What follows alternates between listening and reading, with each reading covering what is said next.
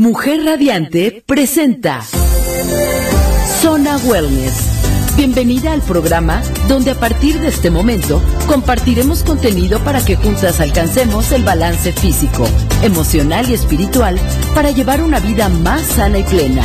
Rocío Fernández y Ana Paula Gil, al lado de expertas en el bienestar, nos acompañarán en este programa lleno de conocimiento que enriquecerá tu vida personal, familiar y profesional. Esto es Zona Wellness.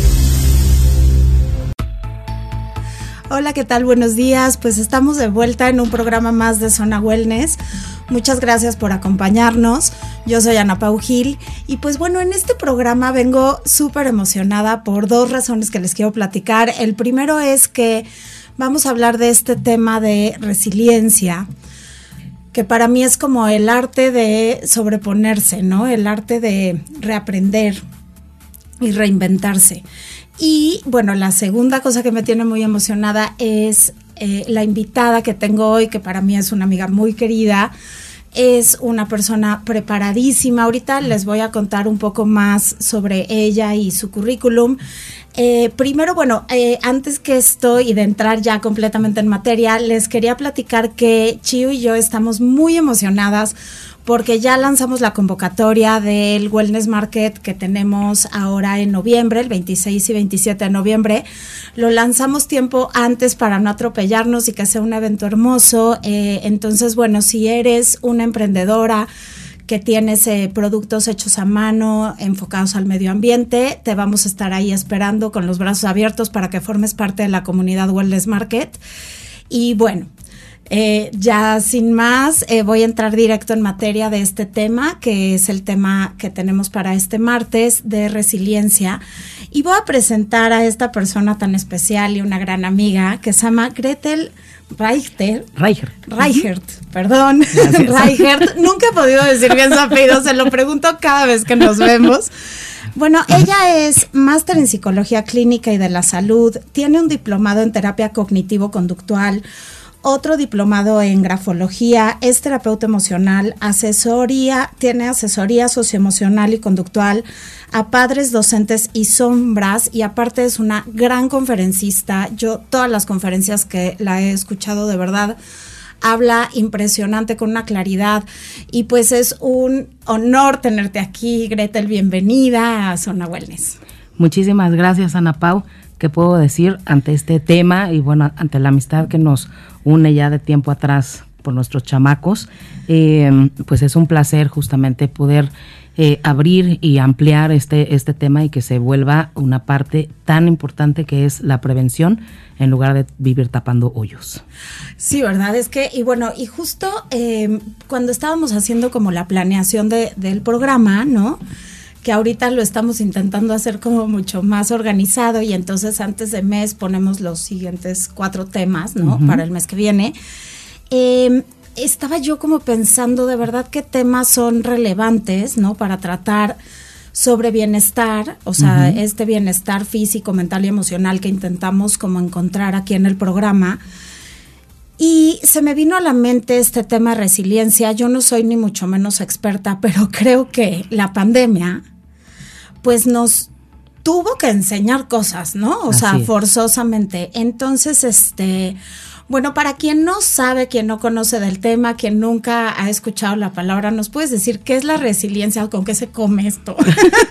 claro que sí, bien lo mencionaste tú al principio, es esta capacidad o facultad o habilidad que todos tenemos que tener para saber salir de la adversidad, ya sea como tal el tema pandemia o de un duelo, hasta de una mascota, cualquier pérdida, cualquier error que hayamos cometido, sí necesitamos tener todas estas herramientas bien necesarias para poder brincar el charco. Hay una, una frase de un psicólogo norteamericano que creo que dibuja muy bien todo esto. Él nos dice así tal cual, eres tú y tu forma en la que te hablas cuando te caes, si decides si es en un bache o es en una tumba. Entonces, definitivamente la, manera en como yo observo mi dificultad va a definir dónde voy a terminar, ¿no? Si me voy a sobreponer o si de veras me voy a tirar a la desgracia y a vivir como una víctima todo el tiempo, que eso es algo muy común.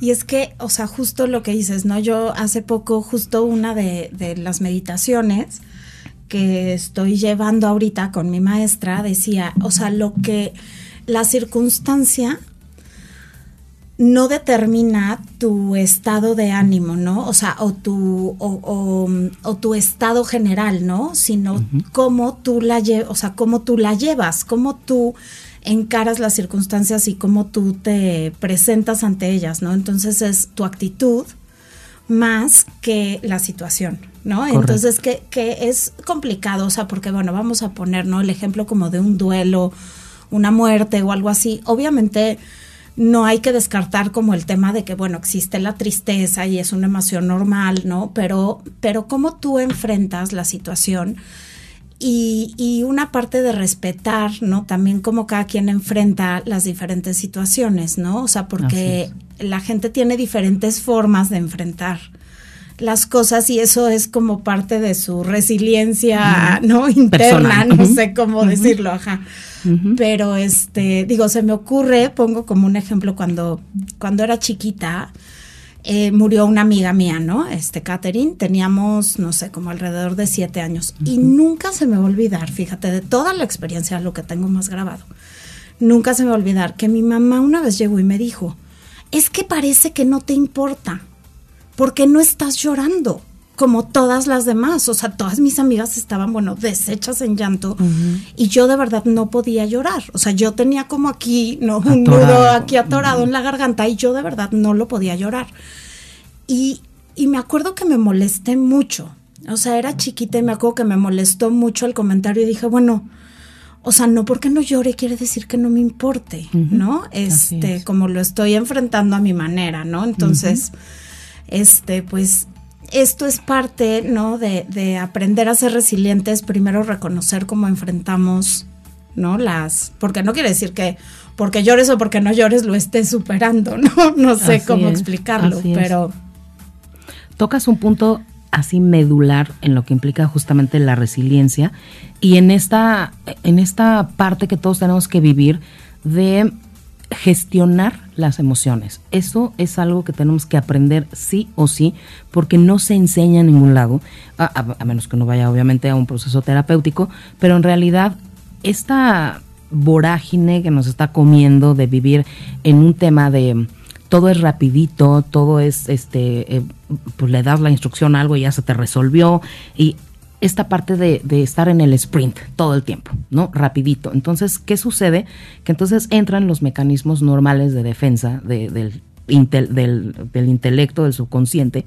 ¿Por qué? Pues porque si no podemos con el dolor, porque no tenemos los elementos suficientes para lidiar con él, pues hay esta parte de negación, que es la parte del duelo. Entonces, si te quedas atorado ahí, justamente así, se te atora el nudo acá, tal vez después lo lloraste o tal vez viene esta parte de gestionar, pero pues gestionar tiene varios pasos, como primero ponerle un nombre y después cómo me veo yo con esa emoción o con ese sentimiento, porque ojo, eh, en los chavos sobre todo, que y ahorita en la pandemia donde hubo una restricción de tipo social brutal, pues se aprendieron a comunicar a partir de los emojis o esto se, se hizo como más eh, frecuente. Y entonces... Eh, ya los chavos estar frente a frente a un amigo o a la novia, pues no saben qué cara poner porque no se reconocen. Y esto lo vive mucho mi marido que trabaja con adolescentes y de plano tuve que sacar el teléfono casi casi para llegarle porque no sé cómo hacerlo si la tengo enfrente, pero pues si le escribo sé qué emoji poner. Entonces, esta parte de la negación de las emociones, de no reconocernos, y luego, pues ni modo, hay que hacer el análisis como tal, ¿no? ¿Por qué me siento así? ¿Qué me causa o qué me lo causó? Y después ir ya a la parte final, que es, pues todas las partes son importantes, pero la más importante es, ¿qué voy a hacer para evitarlo en caso de que sea algo que no me guste? ¿O qué voy a hacer para repetirlo si sí me gusta? Entonces son cuatro pasitos que debemos enseñar, pues, sobre todo a, los niños, ¿Por qué? Pues porque esto es un tema de eh, lo que aprendo yo en mi casa para resolver los problemas. O sea, la casa es punto pues uno. No, exacto, la, principal y primera escuela, ¿no? De escuela de emociones. Así es. que al final pues es lo que te ayuda a ir por la vida, este, más que el conocimiento académico o que muchas otras cosas. Entonces me gustaría como recapitular porque me pareció valiosísimo lo que acabas de decir. Son cuatro pasos. Primero hacer como una pausa y reconocer. Ponerle un nombre. Ponerle nombre, ¿no? O sea, creo que es muy importante primero reconocer nuestras emociones, después... Mi este, lenguaje no verbal. El lenguaje no verbal, o sea, aprender a, pues sí, a expresar estas emociones, ¿no? Y por último, aprender qué nos sirvió y, repetirlo y aprender qué no y ya no repetirlo, ¿no? En cuestión de emociones pues valiosísimo estos pasitos, creo que los podemos empezar a implementar con nuestros chavos en casa. Creo que es fundamental el pues esta convivencia, ¿no? Tú a tú, que bueno, yo eh, este, lo que dices, ¿no? De, de, las caras y las emociones a mí, este, por ejemplo, no sé, el otro día eh, una niña escuché en, en, la escuela, una amiguita de mi hija, me dice, ay, es que ese niño me gustó un chorro. Y yo pensé, como si nunca le has visto ni la nariz ni la boca, ¿no? O sea, está cañón porque este rollo del cubrebocas pues nos tiene también limitados en esta parte de aprender a expresarnos con la cara ya, ¿no? Este, habemos los que somos súper expresivos con las manos, con la cara y, y entonces, ¿qué, ¿qué está pasando con esta parte, ¿no? Del aprendizaje de las emociones eh, en lo no verbal, me parece bien importante este punto que acabas de tocar, pues para que lo tengamos presente y lo apliquemos con nuestros hijos. Y ahorita vamos a ir rapidísimo a un pequeño corte comercial y regresamos aquí en Zona Wellness.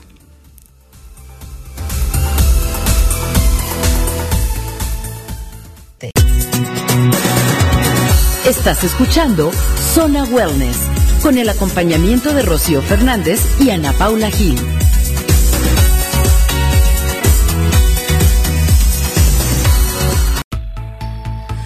Hola, hola, pues estamos de vuelta aquí en Zona Wellness. Eh, pues vamos a seguir platicando de este tema de resiliencia aquí con Gretel, que es una experta.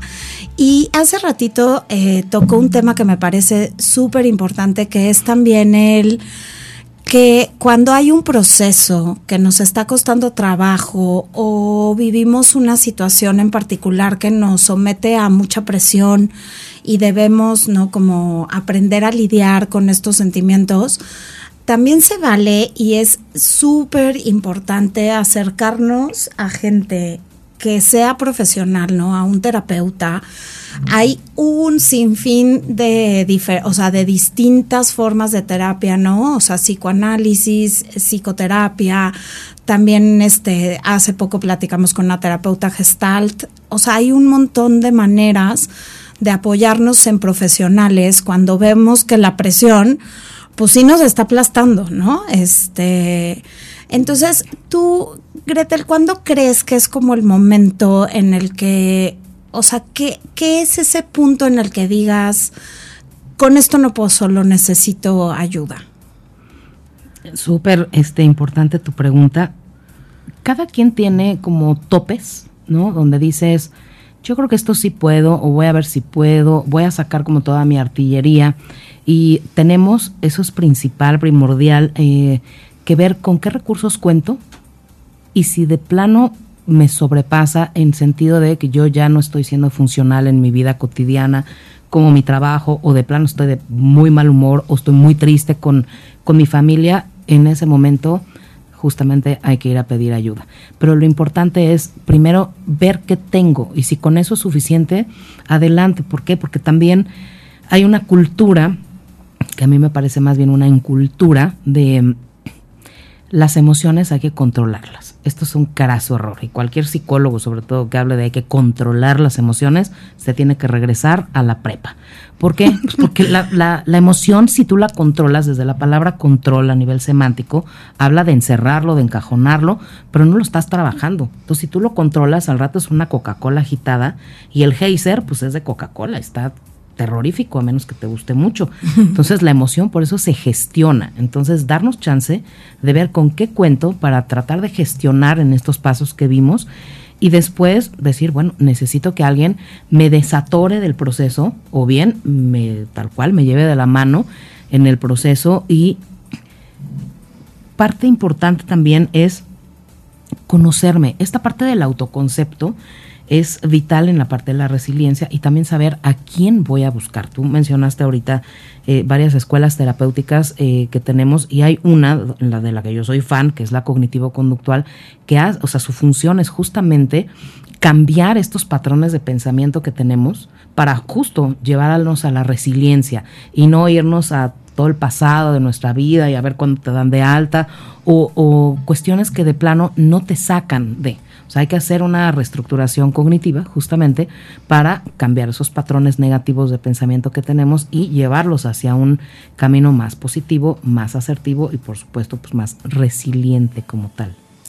Y justo mencionaste algo que me parece fundamental, ¿no? Que dijiste, o sea, las emociones no se controlan y yo creo que se puede extender, o sea, voy a estirar la liga en ese, de ese punto que acabas de tocar. O sea, yo creo que eh, o sea, no solamente en cuestión de las emociones, sino hay que soltar el querer controlar, ¿no? En la vida. O sea, yo la verdad es que me he topado con, con en esta parte de, de mi camino espiritual, ¿no? De la meditación, etcétera, de lo importante que es soltar el control. Y en la medida en la que también reconoces y aceptas que las situaciones no las puedes controlar, entonces es mucho más fácil sobreponerte, ¿no? A, la circunstancia que te esté pasando.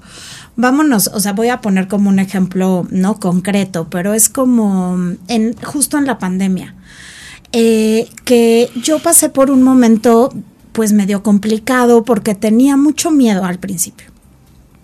¿no? O sea, como sí me pasó, sí me pasó y lo reconozco que los dos primeros meses yo decía, es que, o sea, si me muero yo, ¿qué va a pasar con, mis hijos? Si se muere mi esposo, ¿qué voy a hacer? No, bueno, si se me muere un niño, me muero, ¿no? Entonces yo, o sea, sí pasé por ese proceso de tener mucho miedo. Y y bueno, y mi esposo decía, Chaparra, no, pero bueno, o sea, pues hay que hacer una burbuja y empezar a ver gente. Y la verdad, a mí lo que me estaba pasando era el decir, pero es que yo no sé ellos qué hicieron. Claro. O sea, yo no, yo como sé que ellos llevan dos semanas encerrados en su casa y que de verdad no me van a contagiar. No que no me van a traer el virus a mi casa. O sea, sí pasé por ese proceso, después se me quitó y bueno, ya acepté que, pues no, o sea, si mi mamá pues quería ir al súper, pues yo tenía que confiar en que fuera mi mamá al súper y se pusiera su cubrebocas y ¿no? Y poco a poco empecé a ver que, bueno, ya le dio COVID a no sé quién y no se murió y a tal y tampoco, ¿no? Y entonces, este... Eh, empecé a ver que les estaba haciendo más daño a mis hijos estar sin ver a nadie que, que el bicho, ¿no? Entonces ya empecé como a cambiar mi actitud, pero al principio sí, sí era y era 100% un tema de control. Porque la gente que somos generalmente los que somos como muy pilas y organizamos y tal, también somos muy controladores y yo tengo esa parte. Entonces me costó trabajo. Entonces por eso digo, lo voy a extender, ¿no? No es solo no controlar la, o sea, las emociones, sino no intentar controlar a otros, no intentar controlar la situación. O sea, a veces tú no controlas reglas y cosas que, ¿no? Que son la vida. Así es. Fíjate, en esta experiencia que, que nos cuentas, ¿Qué pasó en este proceso? Obviamente, eh, todo tu proceso mental es lógico. ¿Por qué? Pues porque ante lo desconocido siempre hay miedo y esa es una, una emoción lógica, ¿no? Ante esta eh, situación.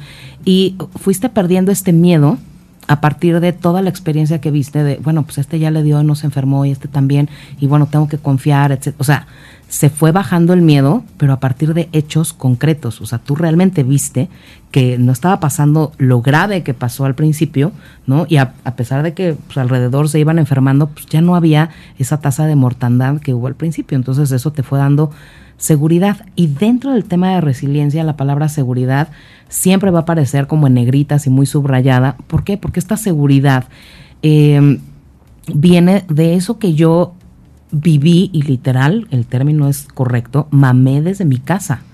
¿Qué tanta seguridad me dieron mis papás? No con lo que me dijeron, porque pues el choro ahí se queda, ¿no? Sino con el ejemplo que es el que arrastra, cómo resolvieron mis papás, cómo se involucraron conmigo. Y esto es lo que da justamente la seguridad para que esas herramientas que de pronto no estamos utilizando eh, cada minuto, sobre todo las fuertes, las que sí nos sacan de, temas em, pues de mucha crisis, pues eso está en un archivo y cuando sale, pues cuando lo necesitas. Pero si hay, esta parte de controlar o de mucho miedo, pues ese archivo pues como que se le meten varios candados y entonces no lo podemos abrir.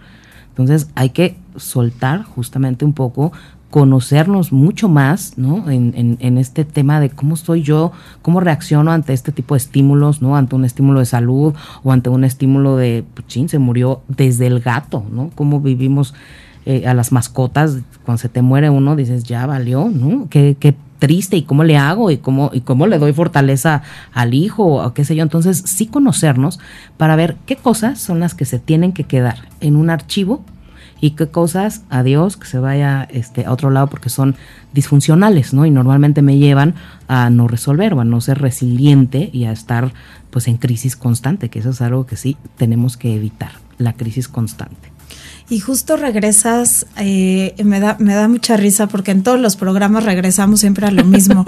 este, digo, hablando de millones de temas distintos, pero al final siempre terminamos regresando a que hay que conocerte a ti mismo. O sea, eh, eh, la base de todo es aprende a, vivir contigo y a conocerte, ¿no? A darte como espacios de... O sea, creo que yo eh, algo que me ha servido a mí en lo personal cuando tengo momentos de crisis es como decir, necesito un momento, ¿no? para pensar, ¿no? Para estar conmigo y, y, es algo que siempre a mí me ha ayudado pero creo que cada quien puede tener como una lista y yo los invito a que hagan como una lista de herramientas, de cosas que te han ayudado en las crisis, a las cuales puedes regresar y puedes volver a sacar, como dice Gretel, ¿no? Del baúl. Entonces ahí en esa lista tú puedes poner como tiempo para mí, mi, mis, este, como mi gente, no regresar a mi gente, a mi grupo de, de amigos o de familia que es mi soporte, ¿no? Eh, regresar a, ciertas lecturas que nos han ayudado, a ciertas prácticas de meditación, o sea, tú haz tu lista, ¿no? O sea, yo siempre me siento mejor cuando me voy a desayunar con mis amigas y se vale, ¿no? Y entonces ahí lo pones y en momentos de crisis puedes como reacceder a esas herramientas que tú solito te has construido en tu vida. ¿No? Como, como que ahí podemos dejarles ese pequeño tip que es volver a lo que ya te ha ayudado en otro momento. Y bueno, eh, ahorita en esta pausa los invito a que las apunten. Vamos a ir rápido a un corte y ahorita regresamos para seguir hablando de resiliencia. Estamos en Zona Wellness.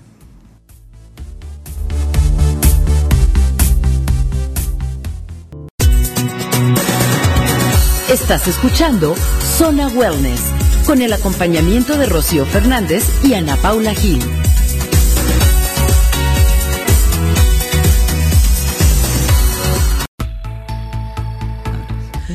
Hola, pues ya estamos aquí de vuelta en nuestro tercer bloque, hablando de este tema de resiliencia que es tan importante.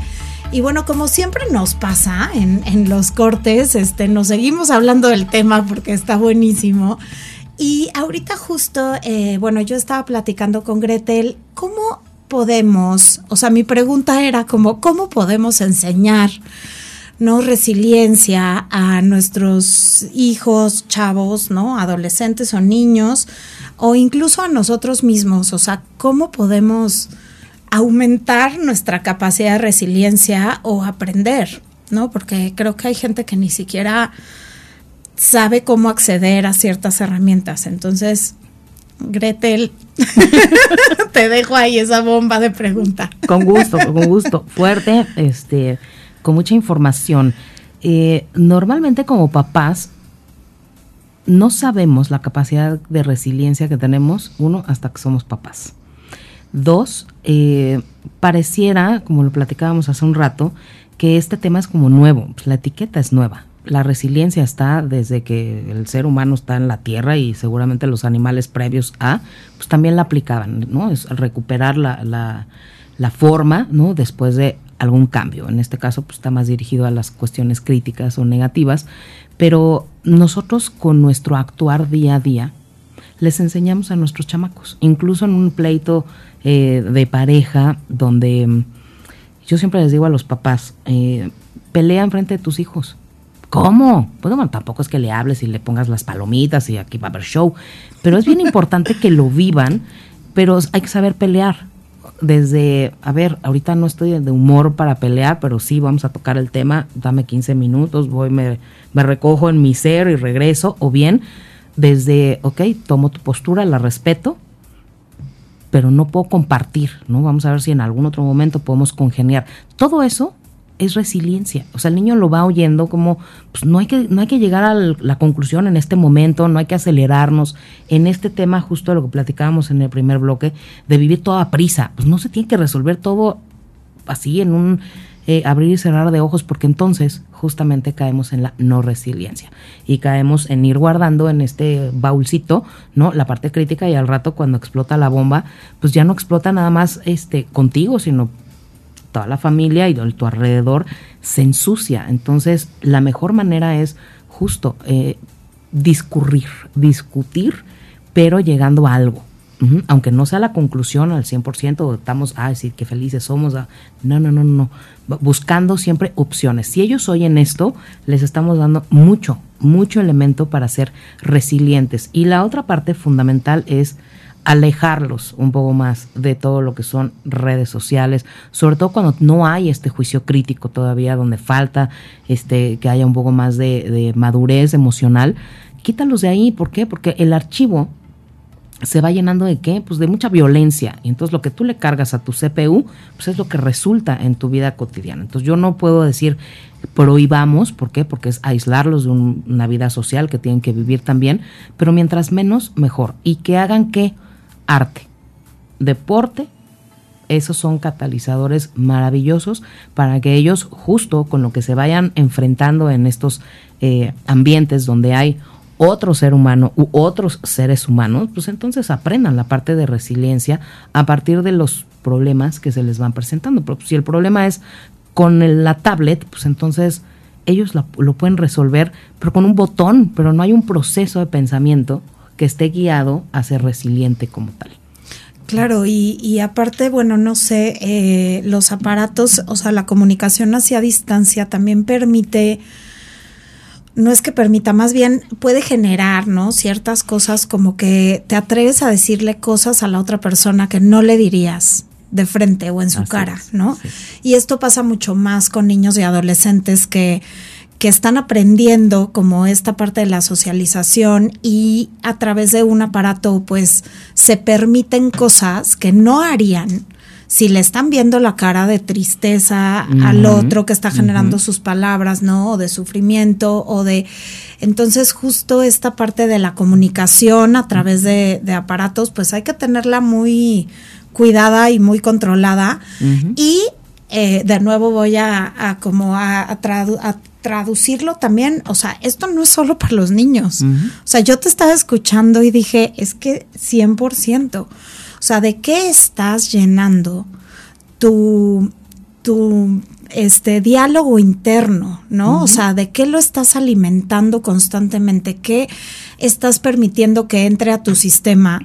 ¿Qué es después lo que se va a materializar en palabras? Bueno, se va a traducir en palabras o se va a materializar en acciones, porque es lo que estás alimentando, ¿no? En, ti, en tu psique. Entonces, eh, pues igual los invito a adultos también a acérquense al arte, acérquense al deporte, eh, encuentren alternativas de de actividades en familia como no jugar este no sé hasta un juego de mesa todos juntos o algo de, de, agilidad este si es que no tienen como un espacio para igual echarse un partido de fútbol pero como igual intenten dejar de lado también ustedes la parte de las redes sociales y los aparatos porque obviamente como niños pues se están formando y, y hay un impacto muy importante pero pues como adultos también, o sea, somos, yo creo que nunca dejamos de aprender, ¿no? Hasta que estamos, pues, en nuestro último día, eh, todo y cada segundo es una oportunidad de aprendizaje. Entonces, ¿qué estás metiendo a tu diálogo? Yo siempre se los digo a mis hijos, o sea, no veas eso, porque estás dejando que eso entre a ti, o sea, y luego abres, ¿no? Ventanas Correcto. De, de, cosas, no dejes que eso entre a ti. Yo por eso, o sea, y, soy esa persona que yo no veo películas de miedo, pero ni aunque me paguen, porque luego no bajo por agua en la noche, bueno, de miedo, no, pero, pero aparte digo, ¿por qué voy a ver eso, no? ¿Por qué voy a ver una película que me está haciendo sentir tan mal? ¿Qué necesidad? ¿Para qué abro esa ventana? Y luego ando pensando en niñas muertas, no, está bien, no. que entonces sí, o sea, es como muy, muy básico y muy fundamental. Pregúntense todo el tiempo, ¿no? En función de lo que están haciendo, qué están dejando entrar a su sistema, porque, porque esas mismas son las herramientas que van a necesitar y las van a tener o no en función de lo que están consumiendo para después afrontar una dificultad, ¿no? O sea, un problema que se les presente. Así es. El estrés sí lo tenemos que dejar entrar, pero eh, como en el mar, o sea, en una oleada, eh, pues calma, ¿no? Pero que no haya una estaticidad, porque ahí también la estaticidad nos muestra que ya estamos del otro lado, estamos muertos. Entonces sí, que haya movimiento, pero un movimiento cadencioso, y sí, déjalo entrar, y ahora revísalo, obsérvalo, nómbralo, y bueno, de aquí a dónde voy a partir, ¿lo voy a dejar perennemente en mi vida o es algo que hay que podar y adiós que se vaya bien y le cierras la puerta literal en, en la nariz, ¿no? Exacto, y estás volviendo a decir nómbralo ¿no? Creo que es bien importante que aprendamos a nombrar las emociones, Así ¿no? Y, y, emociones hay muchísimas, o sea, y se vale ponerle la etiqueta que tú sientas, ¿no? A cada emoción en el momento, porque también hay como esta tendencia ahora, creo, a, a reducirlas, o sea, digo, a mí me encantó la película de, de Intensamente, pero pero reduce al ser humano a cinco emociones, o sea, y, somos mucho más que cinco emociones. Bueno, yo, no, o sea, como, ¿qué, qué pasa cuando estás nostálgico? Que no necesariamente estás, o sea, triste, pero tampoco es una felicidad que te llene ni estás deprimido o hay una gran diferencia entre la depresión y la tristeza, ¿no? O hay una gran diferencia entre eh, la envidia y los celos al disgust, ¿cómo se llama en español esa emoción? No sé, el disgusto, ¿no? Entonces, em, pues no, hay muchas más emociones, ¿no? Y se vale, y se vale sentirlas, pero hay que saber nombrarlas.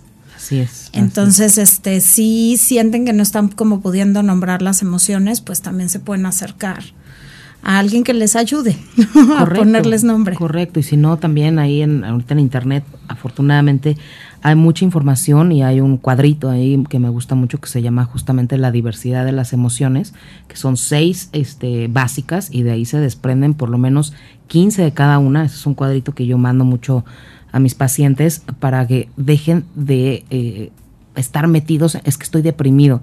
La depresión es una enfermedad, no es un estado de ánimo que, que se pasa en cinco minutos, ¿no? Como el, justamente la tristeza o este, estar em, desilusionado. Esto, o sea, la emoción dura poco, ya el sentimiento es el que se hace eh, mucho más extenso, pero ya a destajo se habla de la depresión, ¿no? Eso, por favor, ni lo digamos porque también es una programación, ¿no? Al rato, claro que vas a tenerla si la estás llamando. Entonces hay que evitar justo esta, esta programación negativa o tendiente al caos en nuestro cerebro. Sí, ¿no? Como es lo mismo de dejar entrar, porque te dices, pues ¿no? No te repitas tarugadas, ¿no? O sea, como... Las profecías autocumplidas, así. Exacto, exacto. Eh, y, bueno, pues eh, vamos a seguir hablando de este tema. Tengo todavía otras preguntas que hacerle a Gretel, entonces no se vayan, sigan con nosotros porque aquí es en donde vamos a terminar de resolver todas las dudas que tenemos. Espero que haga todas las preguntas que me imagino que puede estar teniendo nuestro público y seguimos con ustedes en Zona Wellness.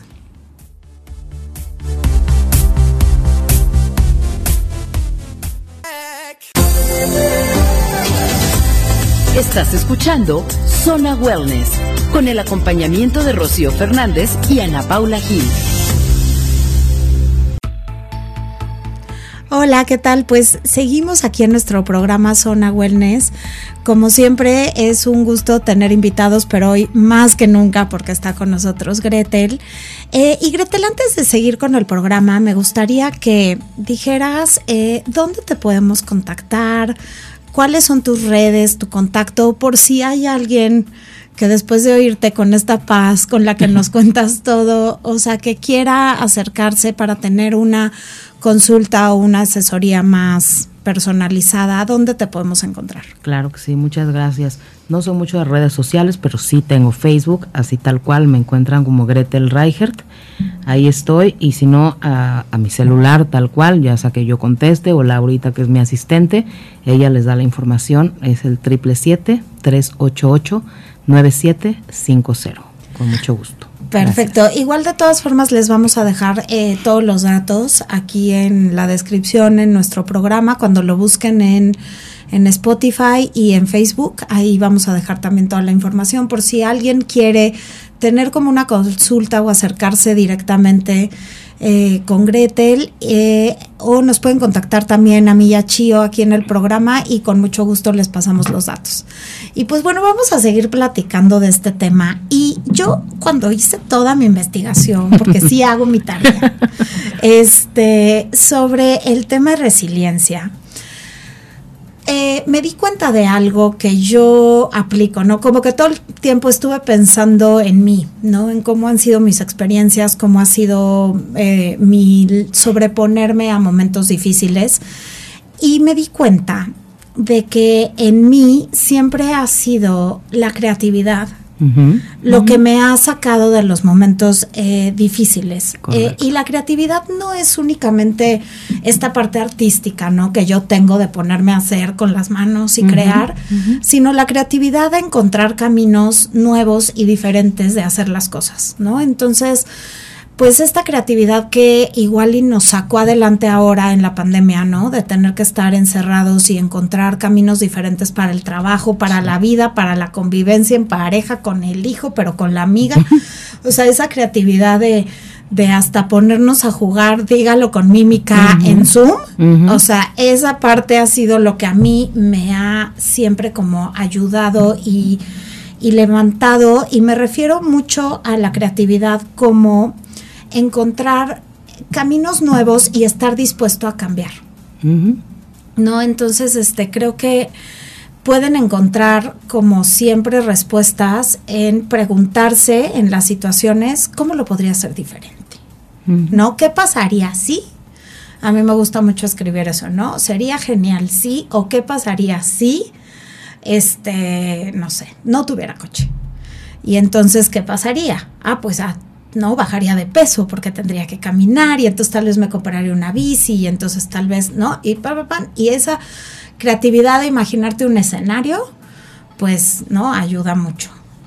Correcto, este, este es un punto crucial porque todo lo que hiciste, aparte que es creativo, pues esto es resiliencia. ¿sí? Eh, ver afuera de la caja eh, y justamente trabajar algo que mm, cada vez nos va acercando más que es la inflexibilidad cognitiva.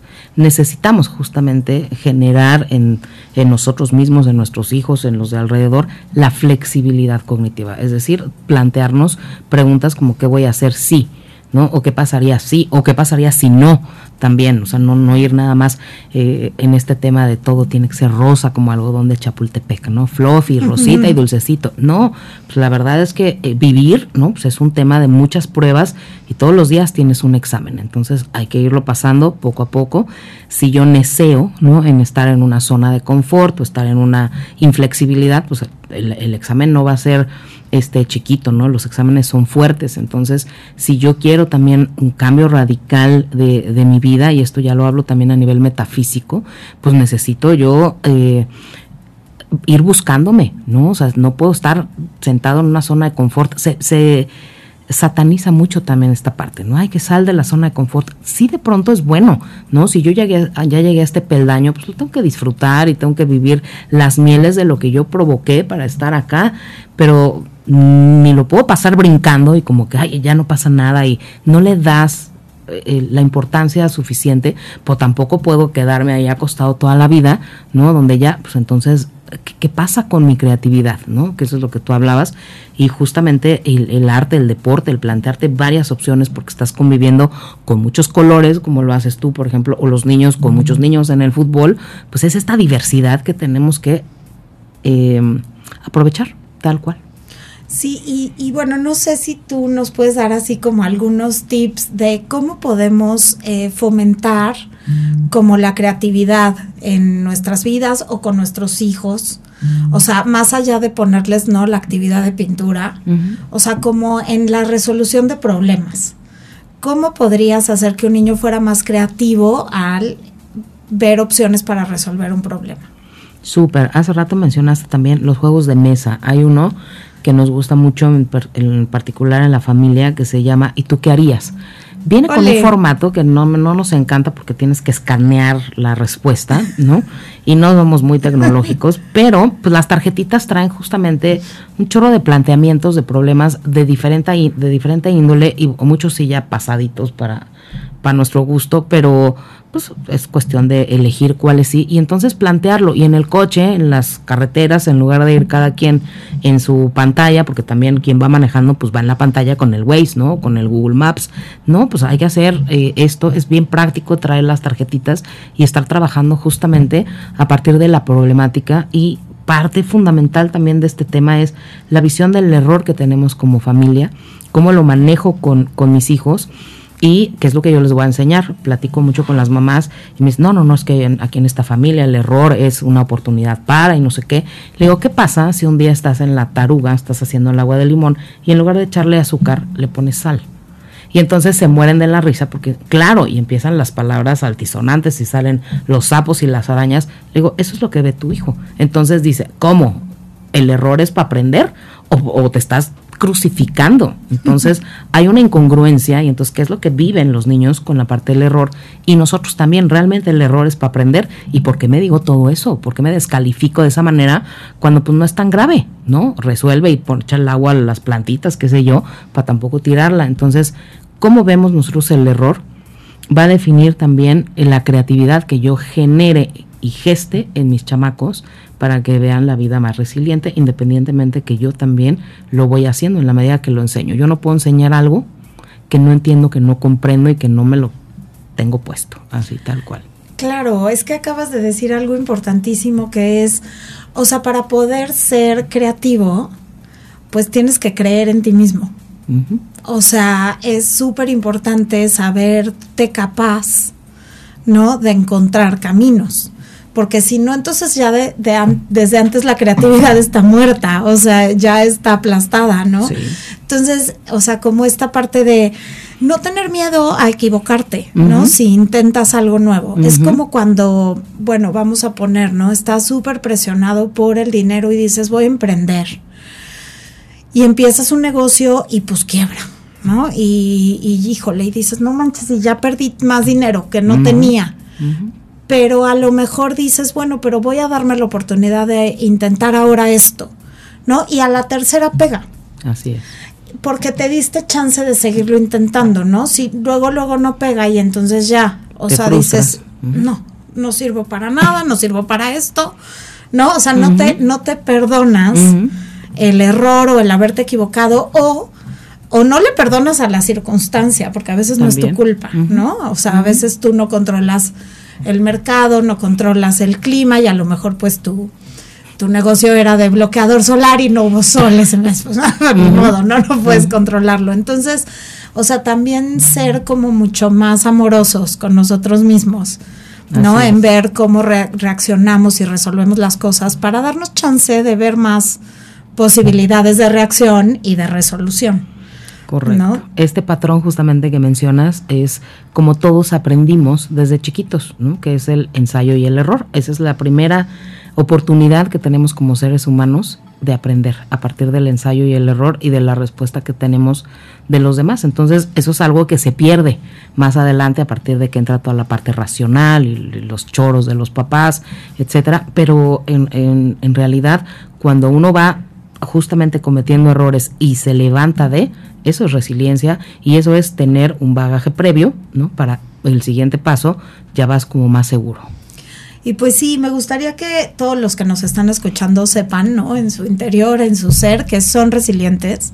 O sea, todos los seres vivos que estamos en el planeta somos resilientes porque pues bueno, saben caminar, saben hablar y el haberlo aprendido es resiliencia porque alguna vez se cayeron y se volvieron a parar, ¿no? Nos, no dijeron bien la palabra y aprendieron a decirla y eso es resiliencia.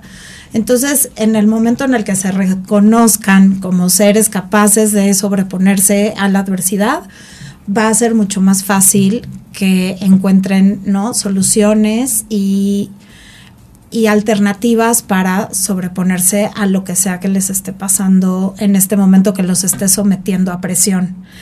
Y bueno, me gustaría solo como recapitular rapidísimo antes de cerrar nuestro programa eh, como estas herramientas que dijo Gretel muy concretas, como regresen a lo que les ha funcionado, nombren sus sentimientos, pónganle nombre a sus emociones, reconózcanse a sí mismos, autoconózcanse y tengan espacios para realmente conectar con ustedes mismos y bueno, con estas reflexiones y con estos tips eh, vamos a cerrar el día de hoy. Yo quisiera que durara dos horas, pero pues de verdad, Gretel, estoy súper agradecida de que nos hayas regalado este momento de venir al programa. Muchísimas gracias. Al contrario, Ana un placer siempre permear de cosas bonitas al auditorio y a todos en particular en general.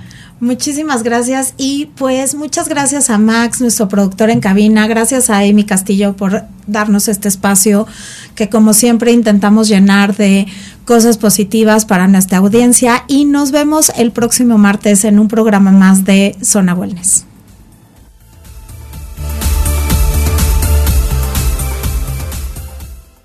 Así finaliza Zona Wellness.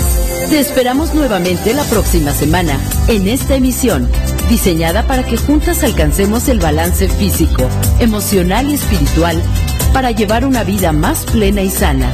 Esto es Zona Wellness.